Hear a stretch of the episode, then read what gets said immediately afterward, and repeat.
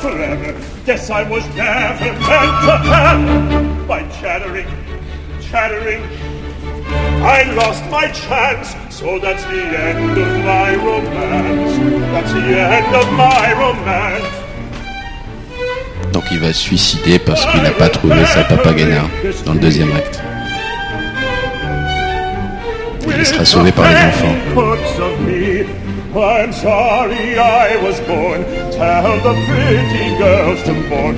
Everyone wants to mistreat me. There's no little wife to greet me. So this is it. It's time to die. Lovely lady, say goodbye. Lovely lady, say goodbye.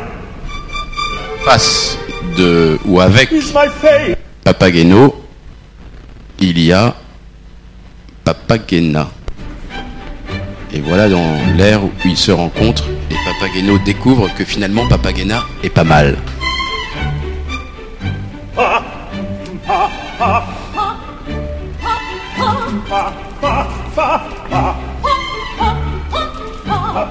Donc c'est un couple plus simple, hein. voilà, animé par des envies matérielles.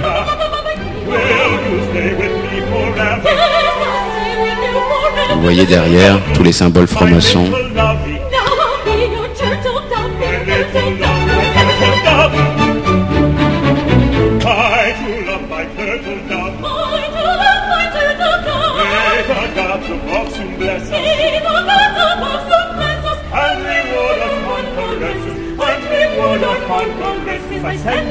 Alors donc on a vu les deux couples.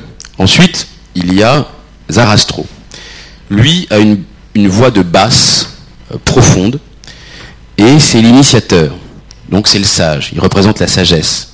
Avec le cœur des initiés, il peut transmettre la lumière spirituelle au monde. En face de lui, parce qu'il y a toujours des couples, il y a la reine de la nuit.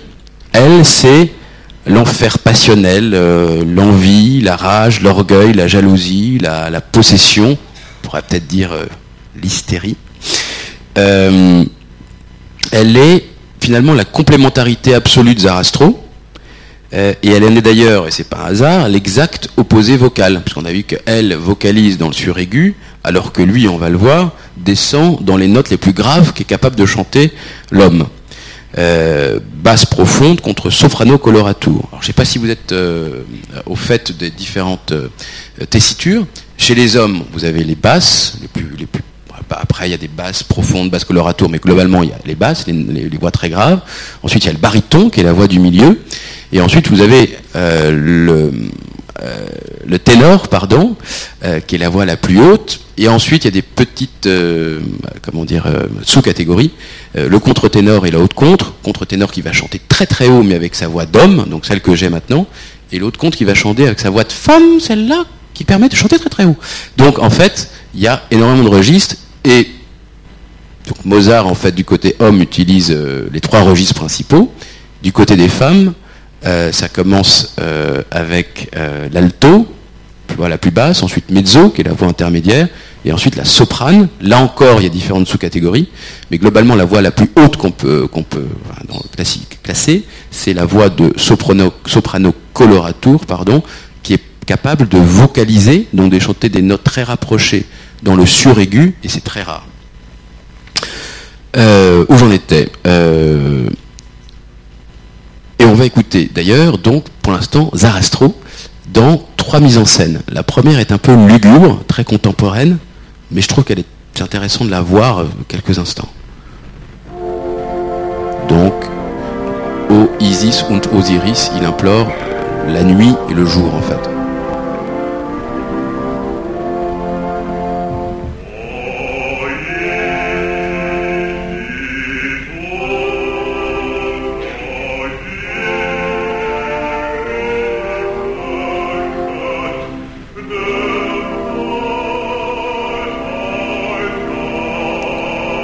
Et vous avez autour le cœur des initiés, donc des prêtres.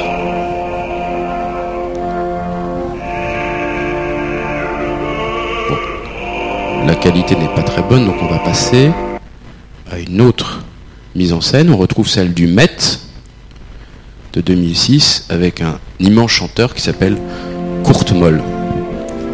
Essayez d'écouter la différence avec ce qu'on a entendu juste avant.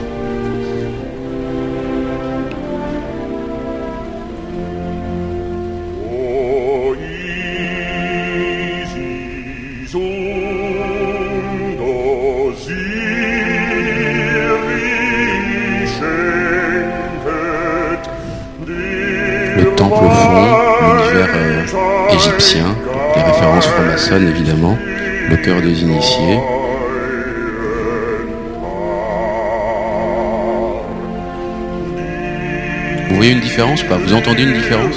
Laquelle? Non, c'est exactement les mêmes notes. Et c'est pas grave. Non, ça on peut pas changer. On peut pas changer. Si c'est écrit pour euh, une note, Mozart a décidé que ce serait un fa, ce sera un fa. Mais il y a, une raison pour laquelle certainement vous, vous pensez que c'est plus bas. Mais dites vos bêtises, elles sont très bienvenues. Exactement. Voilà, donc c'était pas une bêtise. Effectivement, il le prend beaucoup plus lent. Donc je sais pas si c'est une euh, décision du chef ou du metteur en euh, du, chef ou du chanteur. Euh, ça prouve la qualité vocale de Kurt Moll, parce que réussir à descendre dans ces notes et les tenir aussi longtemps, alors qu'elles sont extrêmement graves, ça demande une qualité technique et physique extrêmement impressionnante.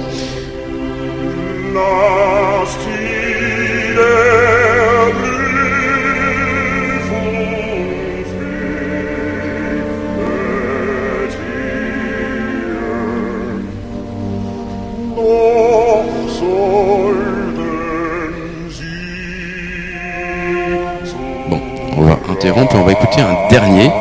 Et vous me après, finalement, laquelle vous avez préféré. Euh, ça, c'est Franz Zelis. Euh, et juste au départ, il y a un tout petit peu de texte.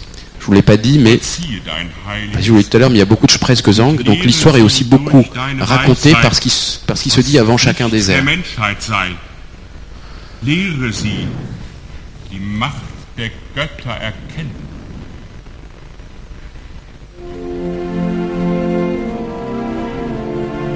Symbole franc-maçon, le soleil évidemment sur sa tenue, mise en scène, enfin, des enfin, costumes plus, plus classiques.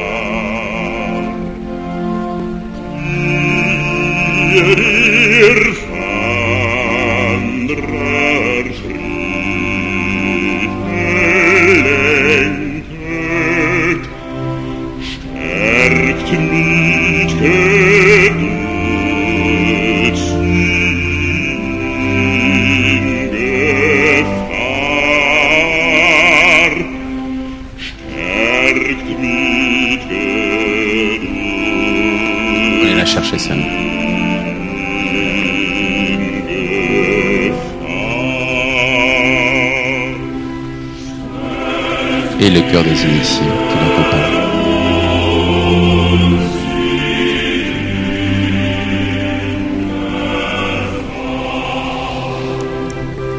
Voilà. Alors en face de. Alors, non, vous avez préféré lequel? Le deuxième? Pourquoi? Là, faut justifier, on peut pas s'en sortir comme ça. Plus, plus profond, justement. Oui. Plus la lenteur. Oui. Plus profond. D'accord Donc incarnant mieux la sagesse, quelque part qu'il est censé incarner. Presque inquiétant, même. Bah, c'est les forces du mal et du bien qui se jouent. Non, sinon, bon, pas trop de. En tout cas, le premier est évacué, on le retient pas. D'accord. Euh, et en face euh, de Papageno, euh, de Zarastro, il y a l'exact opposé, qui est la reine de la nuit, et qui est dans le suraigu, dans des notes qui sont presque surhumaines. Euh, même si on va voir que dans cette, euh, c'est pas une mise en scène, mais un extrait euh, qui est chanté lors des lecteurs de la musique, La joliesse de la chanteuse apporte beaucoup d'humanité.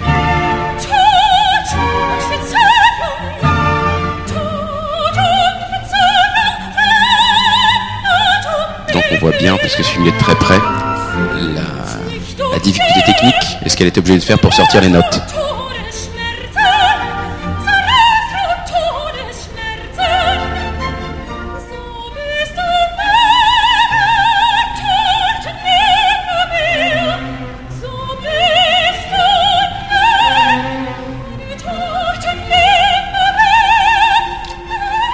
Elle est obligée d'ouvrir énormément la bouche, sinon ça ne sort pas.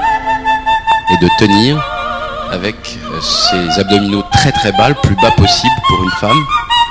Euh, et c'est cette, euh, ce lien entre l'ouverture en haut, l'appui très musculaire sur ses abdominaux très bas, chez une femme c'est même autre chose, qui va permettre à la note de sortir et tout en gardant une continuité de, de- de- de chant, sinon ça casserait en permanence. Et là elle fait très bien le piano dans le suraigu, c'est excessivement difficile à faire.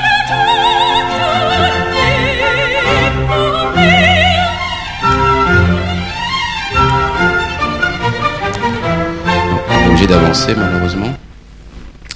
Et enfin, euh, pour, pour finir, bon, il y a les trois jeunes garçons euh, qui, eux, s'identifient aux trois euh, vertus maçonniques. La sagesse, la force et la beauté, comme aux trois principes alchimiques qui sont aussi dans la franc-maçonnerie, que sont le sel, le soufre et le mercure. Eux, ils ont encore des voix d'enfants pures qui n'ont pas mué. Donc, évidemment, c'est des voix qui sont totalement imparfaites. La plupart du temps, euh, ces trios d'enfants, c'est un peu faux, mais ça représente la pureté. Donc, on retrouve le pauvre Papageno qui est en train de, de se suicider, et les trois petits enfants vont venir.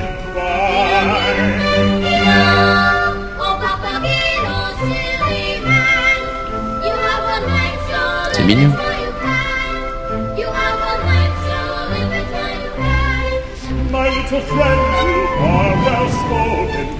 Then your hearts have not been broken. One day you'll learn what girls can do. One day the pain will strike at you. Don't take your magic bells and play them. Your little sweethearts will obey them. I'm Oui, ça y est. Il est gay de nouveau. Pas difficile de faire changer Papageno d'avis. Ring out my pretty sing. You work in ways I can't explain. You work in ways I can't explain. Et en face de ces trois enfants, il y a évidemment les trois dames. On va pas les réentendre qu'on les a déjà entendus euh, tout à l'heure, euh, qui sont un peu le miroir des trois petits enfants, du côté euh, plus sordide et plus noir. Et enfin Monostatos, qui est l'exact miroir de Tamino, parce qu'il a lui aussi une voix de ténor, mais c'est une voix qui est beaucoup plus nasillarde, qui est beaucoup plus laide, qui est beaucoup plus pincée. Euh, et en face de la voix euh, euh, lumineuse de Tamino. Alors, on retrouve donc dans ces personnages, qui sont finalement plus des symboles qu'autre chose, euh, la franc-maçonnerie. Euh, mais on la retrouve partout, on la retrouve aussi dans beaucoup d'objets symboliques qui sont dans l'opéra. Euh, ce qu'il faut savoir, c'est qu'il était dangereux pour, pour Mozart de mettre en scène ouvertement, enfin très ouvertement, la franc-maçonnerie et ses symboles sous le règne de Léopold, parce que la franc-maçonnerie commençait à être très mal vue, à tel point qu'elle sera interdite en 1795, donc quatre ans après la, sortie de la flûte enchantée. Donc, il n'y a pas de truelle dans la mise en scène, il n'y a pas de compas, il n'y a pas d'équerre, il n'y a pas tous les, objets très, très symboliques. En revanche, il y a une flûte d'or, qui est un instrument magique par excellence, la flûte, et qui est composée du métal du grand œuvre alchimique. Et puis, la flûte est aussi faite de chêne, qui est le bois traditionnel de l'initiation franc-maçonne. Euh, il y a le serpent, évidemment, qui est le symbole du mal. En le tuant, on a accès aux marches de l'initiation. L'initiation peut commencer. Et puis il y a le décor, dont on a vu déjà quelques, quelques représentations, très symboliques également, euh, on s'en doute, qui montre trois temples. La sagesse, la nature et la raison. Le temple du milieu sera celui qu'on voit en permanence dans les mises en scène, sera celui de la sagesse. Euh, c'est la voie du milieu qui ouvre euh, à la fraternité et à la compréhension entre les hommes. Alors, dernier point d'un opéra, enfin, ou premier, comme vous voudrez, c'est, évidemment la musique. Alors, est-ce que la musique porte aussi euh, cette symbolique franc-maçonne? La réponse, vous en doutez, est oui. Souvenez-vous de l'ouverture, on va juste réécouter 20 secondes. Et essayer de trouver un chiffre.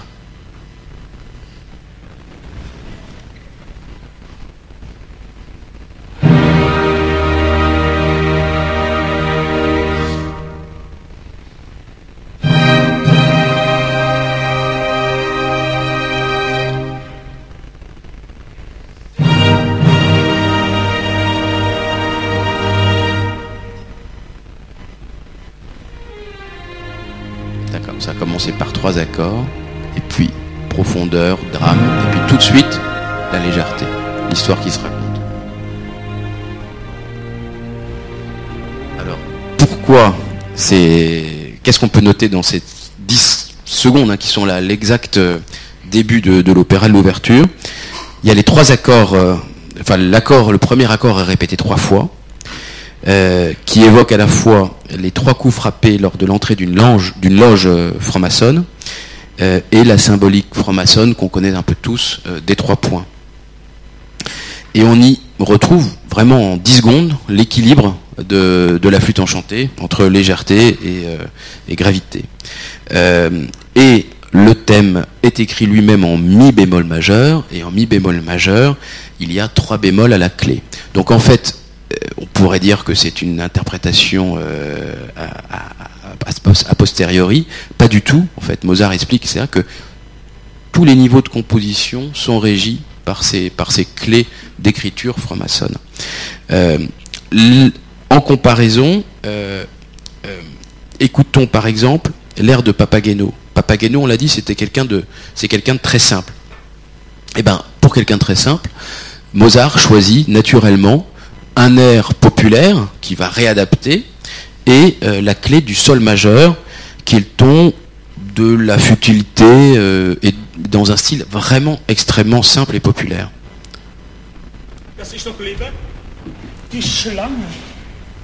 Voilà, c'est juste après que le serpent ait été tué. Il arrive et il se présente. C'est moi, Papageno, le dresseur d'oiseaux. Serpent.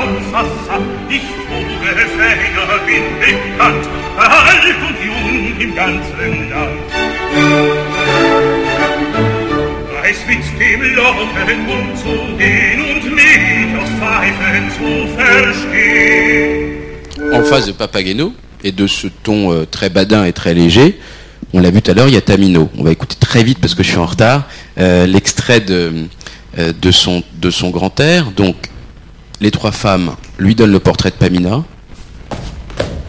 et lui va enfin dire son amour subi pour pour Pamina. Et là, le ton de composition, c'est le ton initiatique du mi bémol majeur. Là encore une fois, c'est pas du tout un hasard.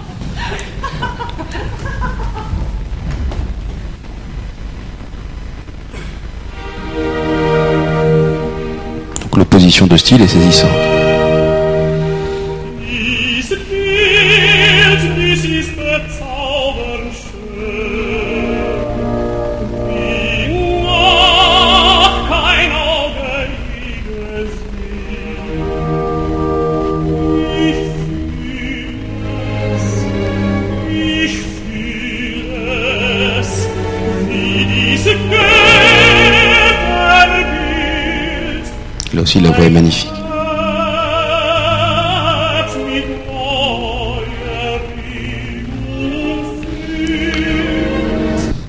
Alors, avec Tamino et Papageno, on peut aussi, par exemple, parler du chœur final, du premier acte, qui est lui écrit en Do majeur.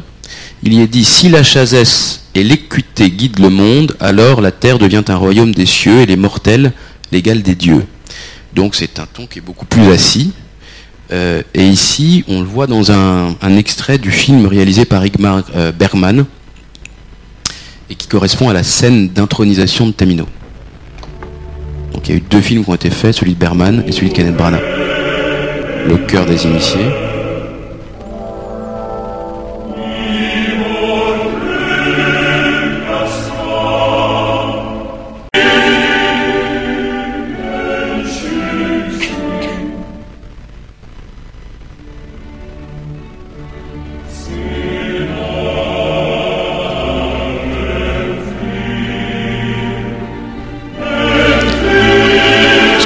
C'est que Mozart transporte l'auditeur véritablement au centre d'un rituel initiatique.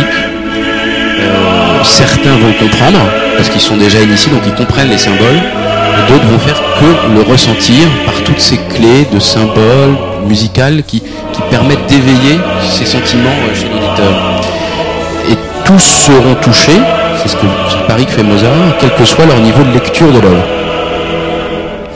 Et ce qu'on voit finalement, c'est que la, flûte enchantée, c'est le combat euh, de la lumière contre la nuit, du bien contre le mal. Le bien qui est symbolisé par l'amour que portent en eux les personnages triomphera, comme c'est souvent le cas quasiment en tous les opéras de Mozart. Les noces de Figaro, ça se finit par, euh, finalement par, par les noces. Così fan tutte, après s'être trompé et retrompé, les deux couples se remettent ensemble. Et la clémence de Titus, Titus, le roi, finit par pardonner à son meilleur ami qui l'avait trahi.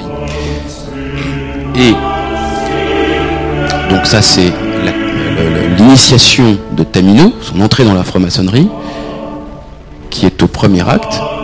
Et l'opéra se termine finalement euh, par la messe d'intronisation et de réconciliation de Tamino et de Pamina et la mise en scène du rituel.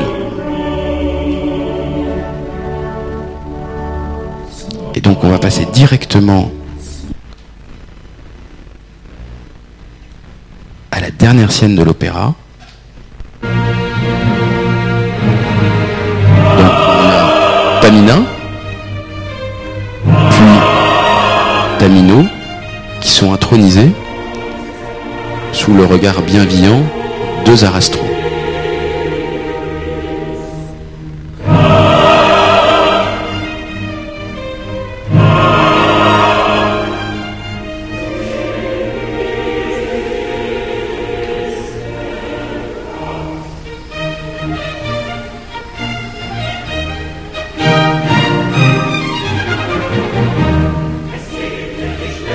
Rejoindre euh, Papagen, euh, Sarastro, ils vont vers la lumière, vers l'hôtel.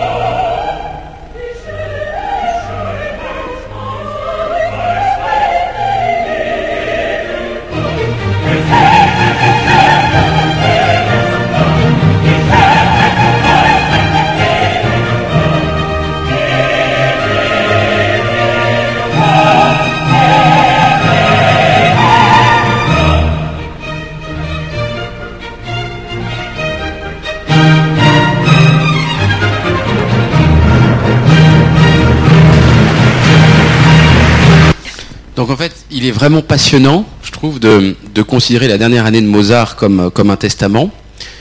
Et on pourrait relier ces trois dernières œuvres. Euh, euh, la, première, c'est la Clémence de Titus, qui termine donc euh, fin septembre 91. Euh, c'est les devoirs, enfin ça représente les devoirs de l'homme envers lui-même. Titus doit-il ou pas pardonner? C'est un opéra seria, donc assez classique. Titus pardonne, la morale est sauve. La deuxième, c'est la flûte enchantée. Euh, c'est plutôt la responsabilité de l'homme et c'est devoir envers l'humanité. Là aussi, la morale est belle. Et le dernier, c'est le requiem, donc c'est spirituel, c'est la responsabilité de l'homme envers Dieu. Ce qu'on peut dire évidemment sur la flûte enchantée, pour, pour conclure rapidement, c'est que c'est cet opéra de prime abord un peu naïf et un, un chef-d'œuvre absolu, euh, que l'on peut écouter, réécouter, ce qui en fait vraiment son, une des qualités premières, euh, mille fois et découvrir plein plein de petits détails, qu'on le fasse les, yeux fermés, juste par la musique, ou avec le livret, des livres à la main, on découvre toujours énormément de choses. Euh, donc c'est un opéra qu'on pourrait qualifier facilement d'enchanteur, d'enchanté, même de magique. Et d'ailleurs, des spécialistes voudraient plutôt le traduire comme étant la flûte magique, ce qui serait pas totalement idiot. Euh, il montre aussi que l'on peut écouter un opéra de mille façons. Je pense qu'on le peut écouter, ce que dit Mozart d'ailleurs, de façon totalement naïve, sans rien comprendre, en écoutant. On peut écouter en ayant lu 15 bouquins sur la flûte enchantée. Et je pense que euh, les émotions qu'on ressent sont différentes. Euh, et je pense qu'une connaissance plus profonde d'une œuvre n'empêche pas de ressentir toujours et encore les premières émotions, les émotions primaires, euh, mais elles sont peut-être euh, un peu sublimées par, par toutes les représentations euh, qu'on y met. Évidemment, ce qu'on peut dire, c'est que la flûte enchantée, c'est un, une thématique totalement universelle et intemporelle. La sagesse et l'amour, ça parlait au 18e, ça parle évidemment aujourd'hui, à tel point que Kenneth Branagh, qui est le deuxième à l'avoir mise en scène pour le cinéma, euh, l'a transposé euh, pendant la guerre de 14-18 dans les tranchées.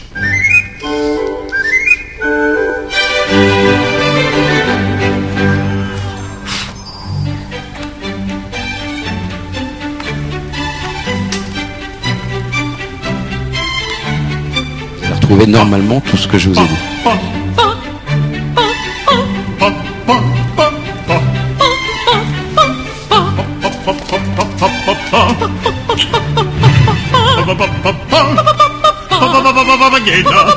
Do my terrible eyes deceive me? Say you'll be my wife forever. Say you'll be my handsome lover, My handsome forever, lover, my my wife forever.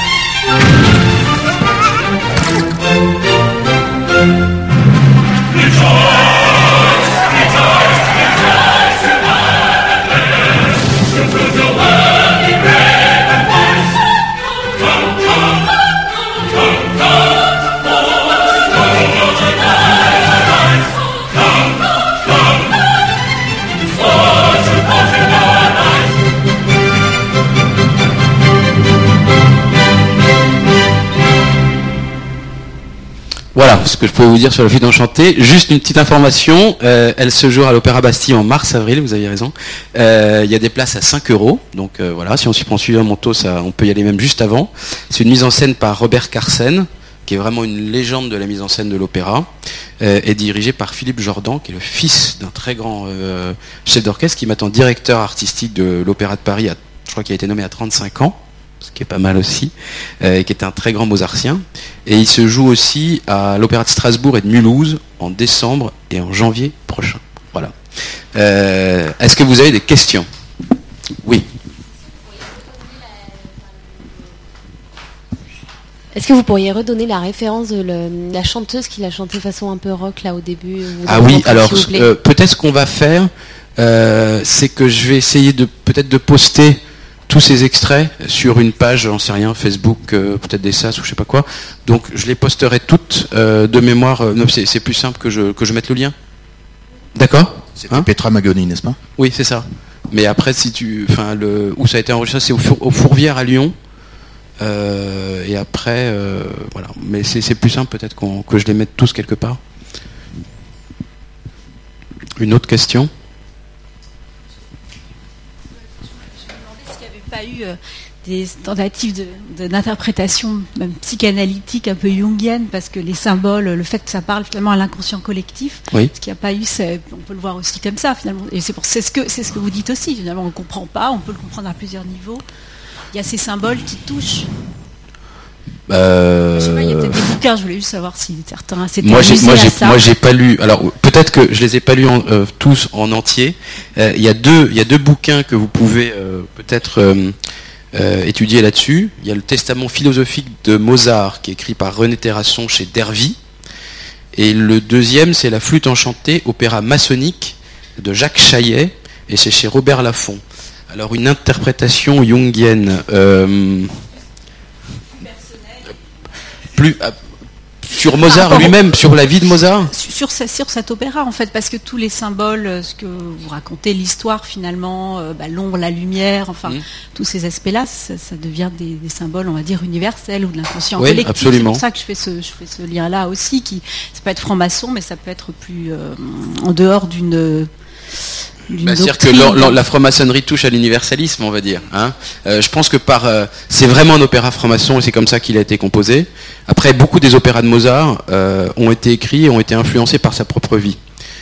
Par exemple, un, un seul exemple, Così fan tutte, il l'écrit où il apprend que sa femme est en train de le tromper. Et, et donc, ça raconte l'histoire de deux couples où, avec un, après un pari, un grand sage dit à deux princes qui sont très sûrs d'eux, votre femme sont capables de vous tromper et elles vous tromperont dans dix jours. Ils disent mais non, on est tellement beau, c'est impossible. Finalement, ils arrangent toute une, une cérémonie, etc. Ils s'en vont, etc. Et effectivement, dix jours après, les femmes euh, les trompent. Ce qui est une vision assez misogyne, même si Mozart est très très amoureux des femmes et de sa femme, c'est une vision assez misogyne bien évidemment, mais c'est totalement inspiré de sa propre vie et Mozart euh, souffre énormément du fait que sa femme ait été voir ailleurs, voir ailleurs, pardon, même si lui ne s'en prive pas tellement. Voilà. Oui? Est-ce que vous avez des références de livres ou des informations sur la perception et la réception de la flûte enchantée dans des euh, pays à culture non judéo-chrétienne? Euh, je vais répondre très simplement non. Je n'en ai absolument euh, aucune idée. Il faut voir quand même une chose que dans des pays non judéo-chrétiens, pour être très simple, l'opéra existe très peu, voire pas. Euh, donc, est-ce que la flûte enchantée oui, enfin, oui, enfin, c'est pour les expatriés et puis c'est pour des raisons politiques. Mais après, combien de Chinois, la proportion de Chinois qui sont allés à l'opéra de Pékin? Enfin, je parle de l'opéra, euh, le nôtre. hein. Euh, je pense que c'est très faible. Dans les pays arabes, moi j'ai vécu un peu là-bas. Globalement, ça n'existe pas et c'est fait pour les expats. Je dirais que ça n'existe pas et je dirais que le nombre de non-judéo-chrétiens qui ont vu la flûte doit être très faible. Et en tout cas, j'ai pas la réponse. Voilà, c'est une, question intéressante, mais je serais, je serais pas y répondre. Eh ben merci Jérôme. Merci. beaucoup.